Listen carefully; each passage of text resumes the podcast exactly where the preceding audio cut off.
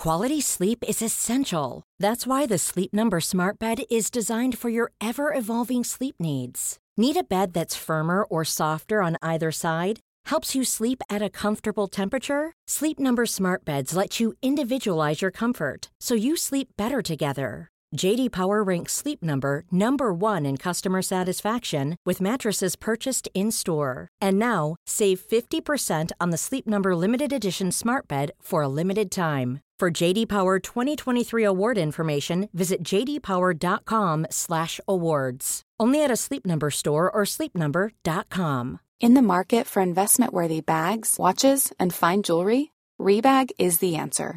Rebag is a luxury resale platform where each piece is carefully inspected by experts to ensure quality and authenticity. Use Rebag to buy and sell finds from the world's top brands, including Louis Vuitton, Chanel, and Cartier. Head to Rebag.com to get 5% off your first purchase with code REBAGNEW. Shop today at Rebag.com. That's R E B A G.com. And use promo code REBAGNEW for 5% off your first purchase.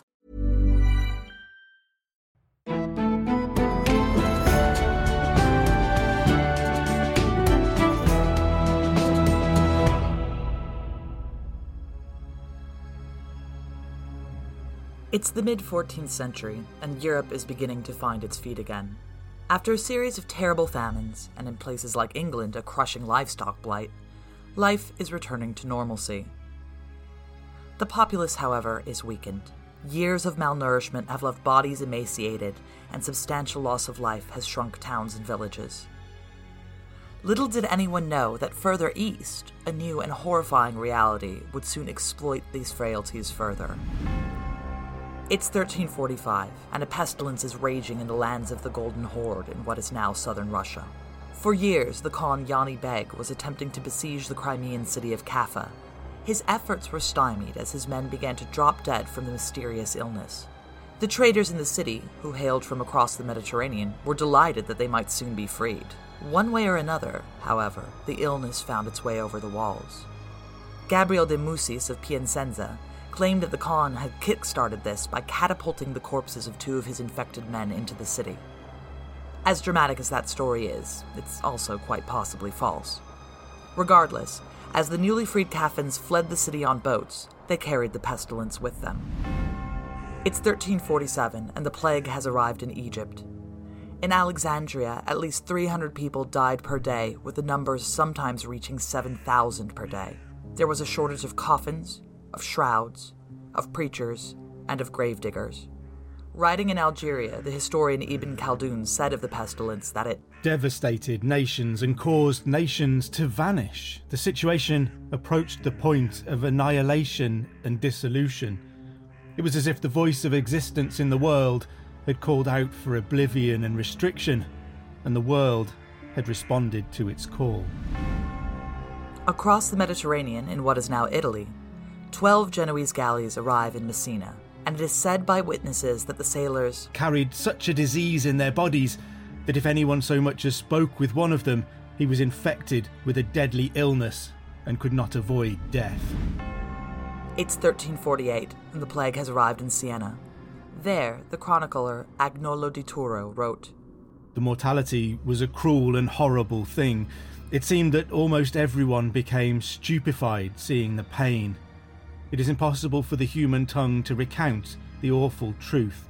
Father abandoned child, wife husband, one brother another, for this illness seemed to strike through breath and sight, and so they died. None could be found to bury the dead for money or friendship. Members of a household brought their dead to a ditch as best they could, without priest, without divine offices. In many places in Siena, great pits were dug and piled deep with the multitude of dead, and they died by the hundreds, both day and night, and all were thrown in those ditches and covered with earth. As soon as those ditches were filled, more were dug. I buried my five children with my own hands, and so many died that all believed it was the end of the world. By the time that what we now refer to as the Black Death had subsided, somewhere between 75 and 200 million people in Afro Eurasia would be dead. A loss of life so massive that entire towns and cities collapsed and the Earth's temperature would cool. Nothing would ever be the same. But as devastating and important as the Black Death was, until recently, we were as confused as our medieval forerunners about where exactly this horrible disease had originated from. I'm Dr. Eleanor Janega, and today on Gone Medieval from History Hit, I'm speaking with Professor Philip Slavin from the University of Stirling. His work uses cutting edge techniques of paleoepidemiology and DNA research to consider exactly where and how the worst pandemic the world has ever seen began, and what that reveals to us about the medieval world.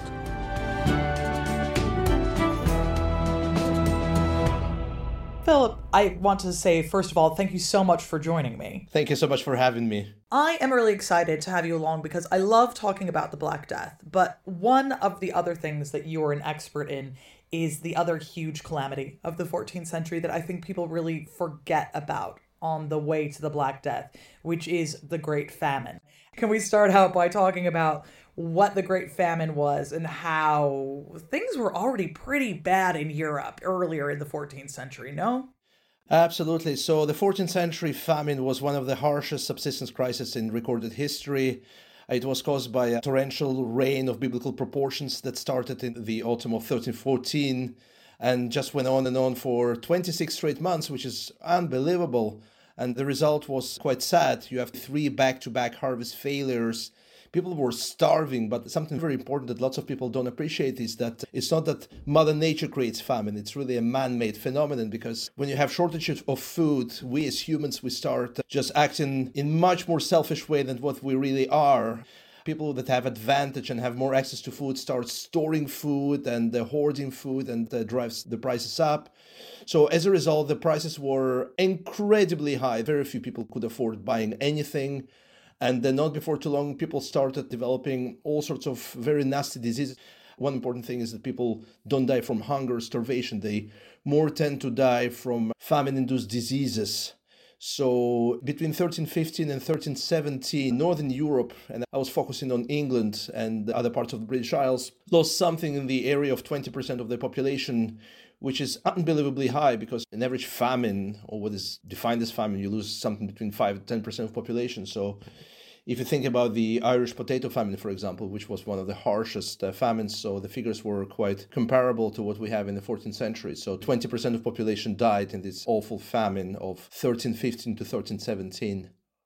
I think it's really important to remember that the Great Famine happened because here's this horrible event. Losing 20% of the population would be almost unheard of in the first place, and then you have a terrible pandemic come through.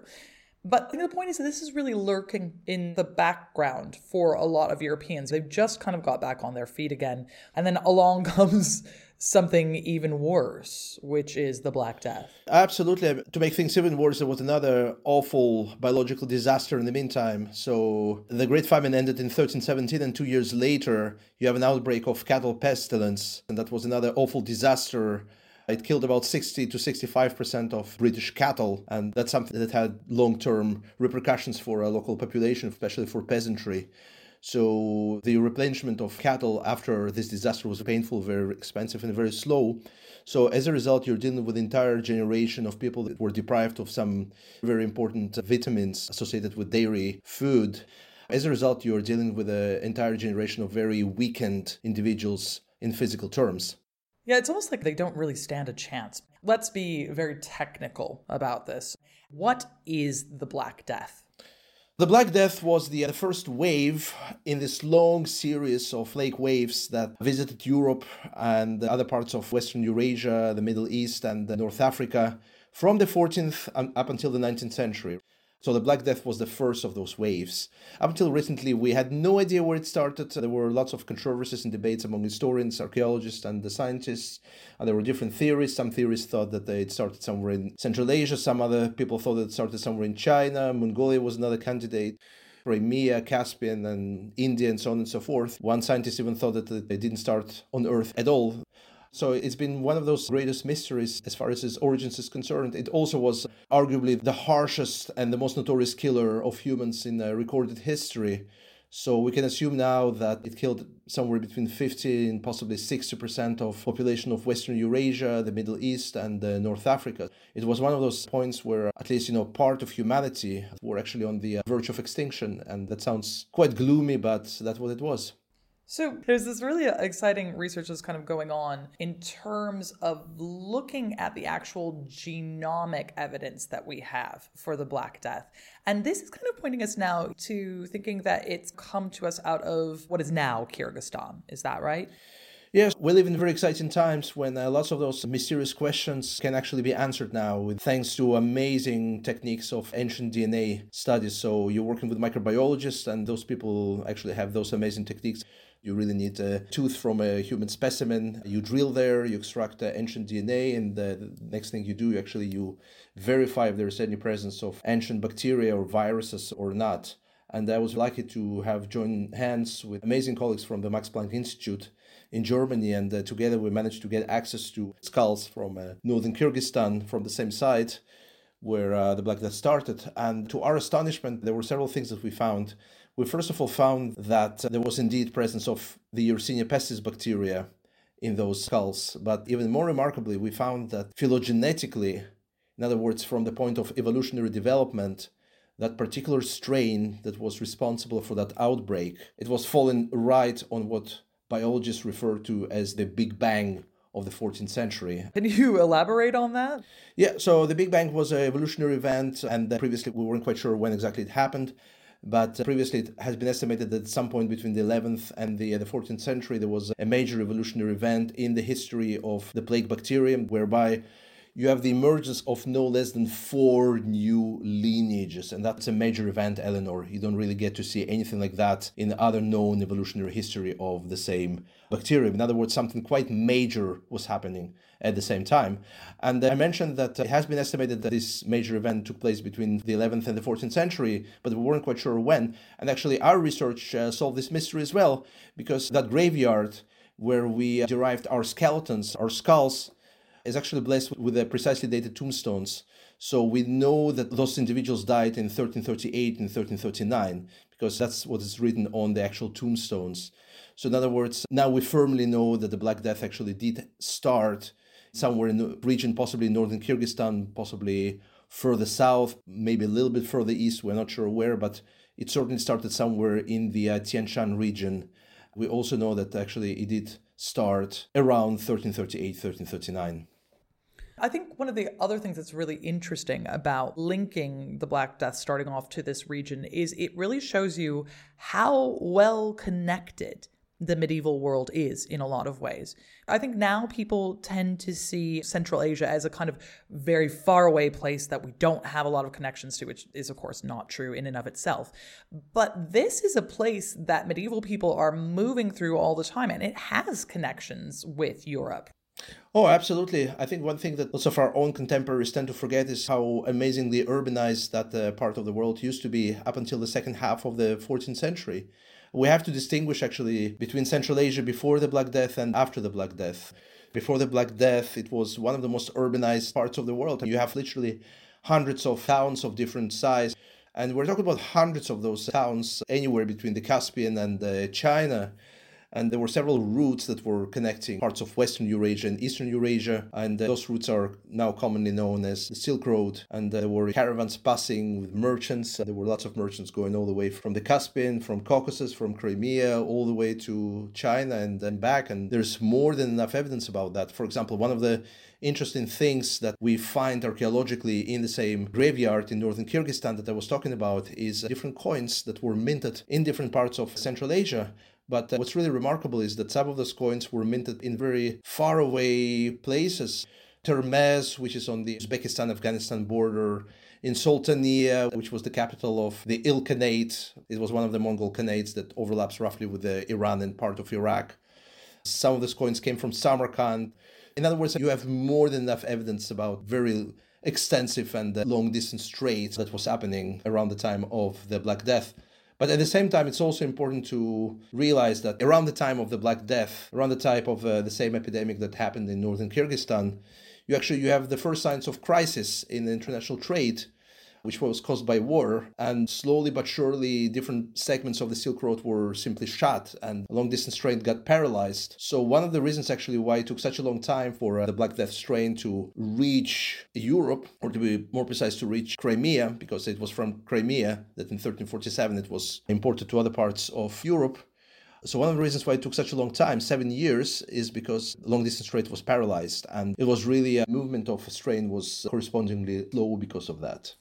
There's nothing you could really do, I think, about this in terms of in a world before antibiotics. It's such an incredibly virulent kind of disease that, you know, if you came into contact with anyone in the area at all, it, was just going to get to you. But I think this is all a really important and interesting bit as well because I think a lot of the time when we talk about the Black Death, people act like this is something that just happened to Europe. And I've certainly seen, for example, myths about it where people will say, oh, only Europe was really affected by the Black Death because medieval Europeans didn't bathe, which is untruth on top of untruth. You have all these really terrible things that are happening in Central Asia. You have a complete destabilization of a region, an incredibly wealthy and important place at the time, and it fundamentally changes it. And I think that that is important to realize with all of this that this isn't a story about Europeans, this is a story about Afro Eurasia as a whole. Plague history, even now, it massively suffers from very Western Eurocentric perspective where we tend to forget what happened in the other parts of the world, despite the fact that we have amazing documentation. For example, in the Middle East, the proportions of this disaster in terms of human toll were no less serious than it was in Europe. We have very good quantitative data from Syria and from Egypt, where you can see that actually people were dying, roughly speaking, in the same proportions as they were dying in Europe. So we're talking about anywhere between 50 and 60% of population. And the long term effects on uh, some part of the Middle East were actually harsher than were in Europe. I mean, think about Egypt, for example. I'm talking about pre-industrial period, right? So to successfully sustain its agricultural output, Egypt has to have enough working hands because uh, it all depends on the irrigation technology, right? So you have those uh, canals along the Nile River, and it's very labor-intensive sector, which is dependent on the permanent supply of uh, working hands. When you end up with a situation when you lose about 50% of your population, you simply don't have enough hands to handle and work those irrigation canals. And then you had recurrent outbreaks of plague in the course of the 14th and the 15th century. So, as a result, actually, Egypt, uh, from one of the wealthiest regions in the world, slowly but surely was becoming one of the poorest ones. Just one example. I think that is just so incredibly terrifying on a number of levels.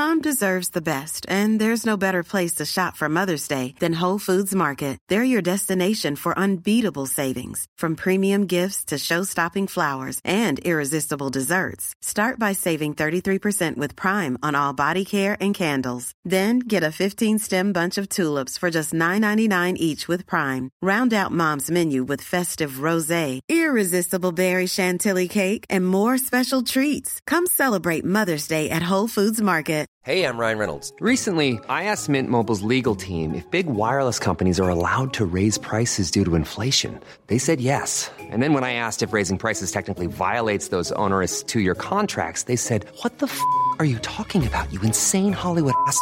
So to recap, we're cutting the price of Mint Unlimited from $30 a month to just $15 a month. Give it a try at mintmobile.com slash switch. $45 up front for three months plus taxes and fees. Promo for new customers for limited time. Unlimited more than 40 gigabytes per month. Slows. Full terms at mintmobile.com. Quality sleep is essential. That's why the Sleep Number smart bed is designed for your ever-evolving sleep needs. Need a bed that's firmer or softer on either side? Helps you sleep at a comfortable temperature? Sleep Number smart beds let you individualize your comfort so you sleep better together. JD Power ranks Sleep Number number 1 in customer satisfaction with mattresses purchased in-store. And now, save 50% on the Sleep Number limited edition smart bed for a limited time. For JD Power 2023 award information, visit jdpower.com/awards. Only at a Sleep Number store or sleepnumber.com.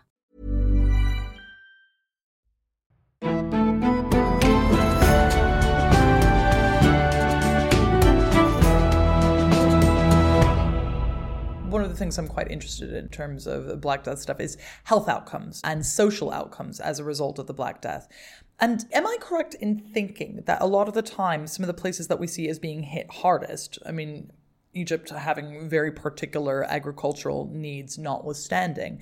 But they're often places that are quite well urbanized, right? Because you're kind of cheek by jowl with other people, so it sort of jumps around.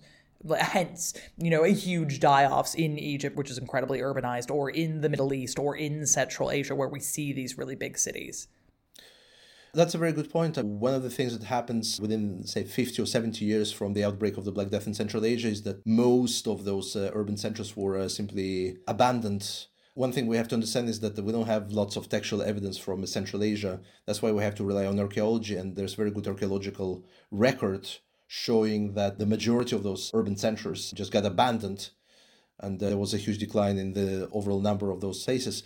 As far as other parts in Europe are concerned, here we really have to distinguish between different places because uh, you have some instances in England, for example, when certain cities like Norwich declined, but other places like York, for example, or Bristol were uh, booming despite the uh, crisis. In other words, it all depends on the ability of local community to be resilient. And here the factors are very complicated.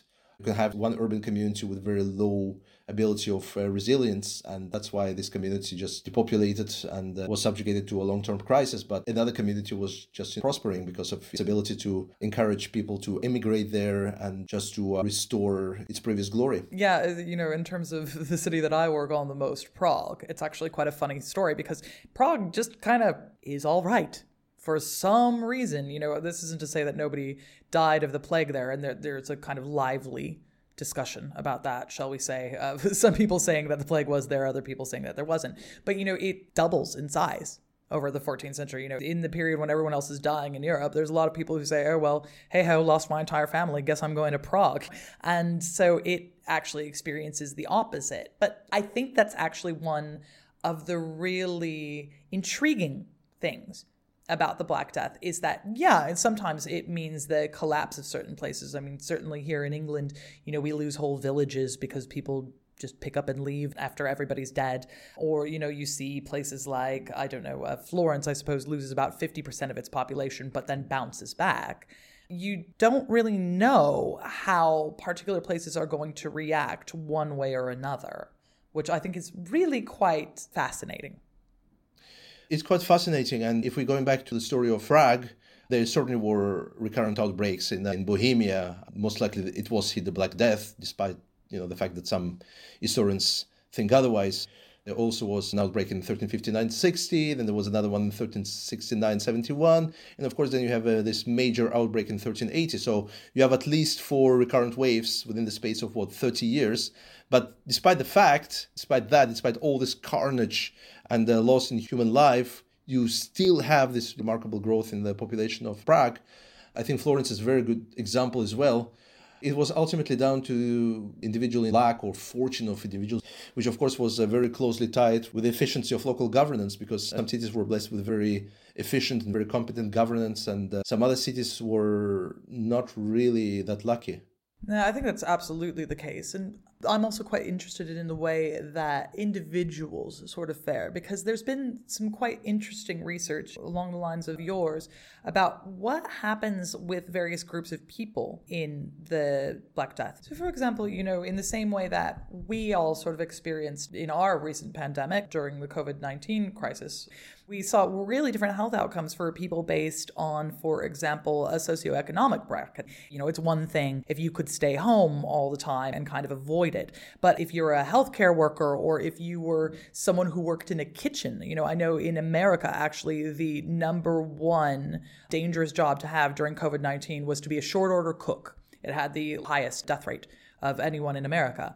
And we do see somewhat similar things, we think now, in terms of health outcomes in the Black Death, right? So, I mean, poorer people, you know, you're also probably still reeling from things like having grown up during the cattle pestilence in England, but also, you know, having the kind of work that means that you come into contact with others and you can't really hide, right? It's a very interesting question, Eleanor, and I think the answer is incredibly complicated here. Let me just give an example. So, in England, for which we have the best statistical sources, right?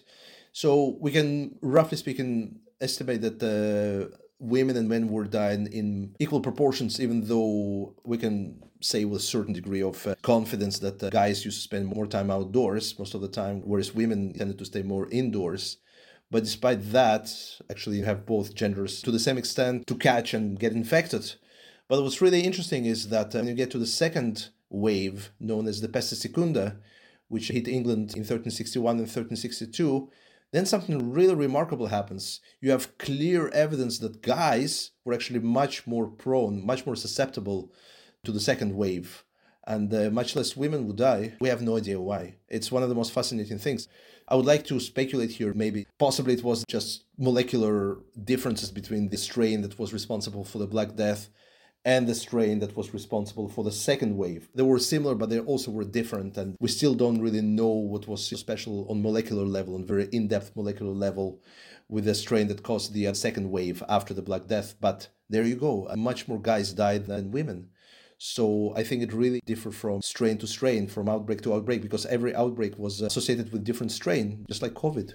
Now, I think that that is such a intriguing thing to think about. There used to be real big debates about strains kind of in the 90s around the Black Death. Theories, for example, of the things that people were dying about in the Black Death wasn't the Black Death at all. It, it was anthrax. I remember that one pretty vividly. And, you know, certain people trying to differentiate, for example, between that what they would call the bubonic and the pneumonic plagues. And I think one of the things that's so fascinating about your work and the genomic work that we're being able to do now is kind of having a direct look at the bones and say, okay, well, yeah, it's a different strain. It's slightly different from the Yersinia pestis that we see initially, but that's still your guy, right? I don't blame historians for doubting the fact that it wasn't actually caused by plague because you can't really be certain about anything unless you have evidence. And it wasn't until 2010 when we have the first microbiological publication where was able to establish clearly that the Black Death was actually caused by a different strain of plague than the strains that were known at that point. Now, of course, we know that plague has very long evolutionary history. It's not even a medieval disease. The history of plague goes all the way back at least six and most likely more, maybe 7,000 years ago. We know that the late Neolithic hunters gatherers all over Eurasia were infected with Yersinia pestis it is quite possible that entire civilizations of uh, late Neolithic period collapsed because of uh, circulation of bacteria. Lots of unknowns, and uh, that's why we live in such a exciting times, at least scientifically.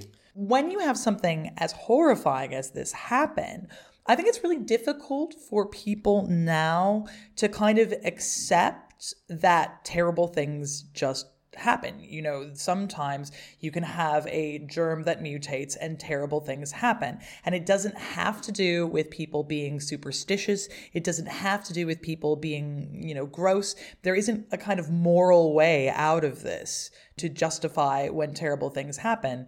Sometimes you just have pandemics, and especially you have pandemics in well connected worlds where people are kind of living by each other when you haven't got a way you know of stopping it you know until antibiotics came along no one could have really done anything about this. That's a very good way to put that. Obviously you have tendency to blame everything on humans. It's very hard actually to understand that there's certain molecular processes that are sometimes very complicated. Sometimes they're very badly understood. There are lots of unknowns and lots of variables that we still don't understand how they work and lots of aspects of how uh, pestis bacteria mutates for example and sometimes one mutation is enough just for some crazily bad, disastrous outbreak to unfold and kill 50 or 60% of population, just like it happened with the Black Death. And obviously has nothing to do with humans. Humans had no agency there. They had agency maybe in terms of traders or as soldiers, as people who were helping facilitating this disease, but it would have been there without humans. Anyways, it would just a matter of time that uh, it would spread. Anyways, now, I find that a really interesting point as well because I think that there is also, you know, some tendency to kind of mock the medieval people who were trying to make sense of the Black Death. You know, when people didn't have an answer for this, and you know, nobody had an answer because nobody knew what a germ was yet which is fair enough. If you don't have germ theory, there's no way to understand this. And we do have this tendency to kind of make fun of people for saying, oh, well, I suppose God is punishing us. Where we say, oh, it's so obvious that this is just kind of a thing that happens. But we retain this real desire to kind of blame people in the past for not having known or not being able to guess how it is that this terrible disease is spreading. One of the most important advices I can ever give to anyone is don't judge historical communities, historical cultures through the prism of our contemporary perspective.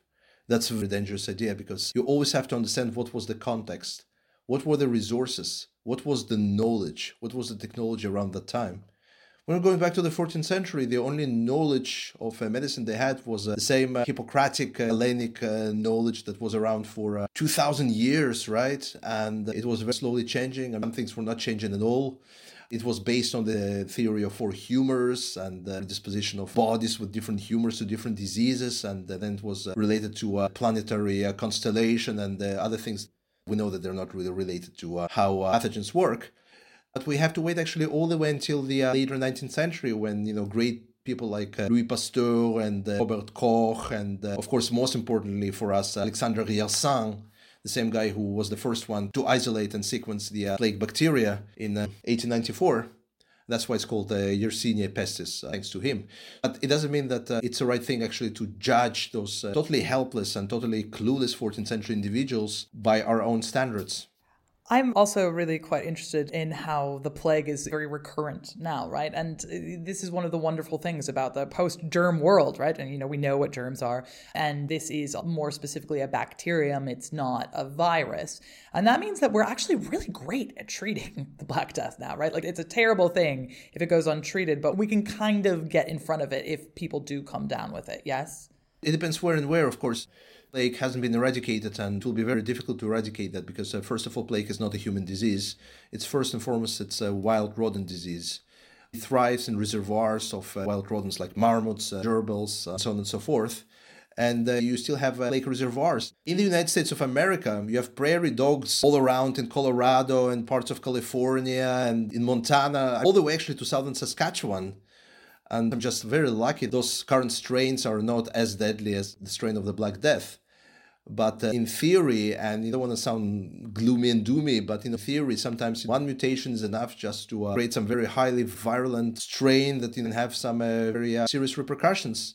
Of course, we have uh, antibiotics and other ways to treat the plague, but the question is do we have enough hospital capacity? That's another question we have to ask. And uh, we also have to keep in mind that uh, bubonic plague is only one of three major types of plague. We also have pneumonic plague, right?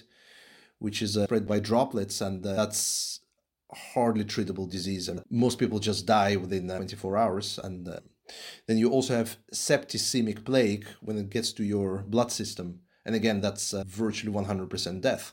It all depends where you are and what context and what strain we're dealing with.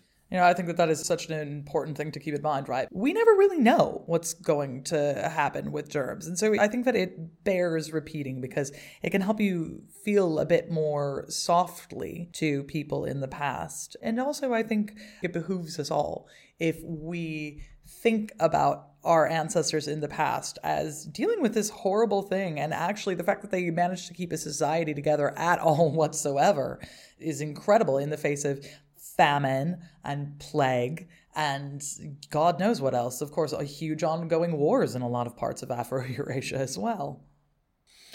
Yes, indeed, and uh, I think lots of people just fail to realize how uh, the overall potential of uh, this disease, and uh, disease is still around. We just don't hear about that because it tends to kill some individuals in uh, very sparsely populated communities somewhere in the Himalayas, for example, right, or Madagascar, and those are not huge numbers. But uh, again, I think that uh, we always have to uh, keep in mind and uh, approach that from the perspective of uh, very sophisticated, very uh, developed uh, communities of the West and the 21st century, which are allegedly so different from these people in the 14th century. We always have to keep things in perspective and uh, be careful. Well, I think your work, Phil, is really helping us all do that. And I can't thank you enough for it and for coming on today to chat with us about it. Thank you so much. Oh, thank you so much, Eleanor, for having me over. Thank you. Thank you so much, as always, for listening and thank you to Philip for joining me. This has been Gone Medieval from History Hit, and if you've liked what you've heard, don't forget to rate, review, follow the podcast, and tell your friends about it. If you fancy suggesting an episode, you can drop us an email at gonemedieval at historyhit.com. Otherwise, I'll be back again next Tuesday for another episode, and my co host Matt Lewis will be back on Friday. Until next time.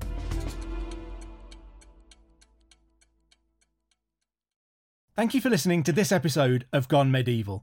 Please follow this show wherever you get your podcasts. It really helps us out, and you'll be doing me a big favour. Don't forget you can also listen to all of these podcasts ad free and watch hundreds of documentaries when you subscribe at historyhit.com forward slash subscribe.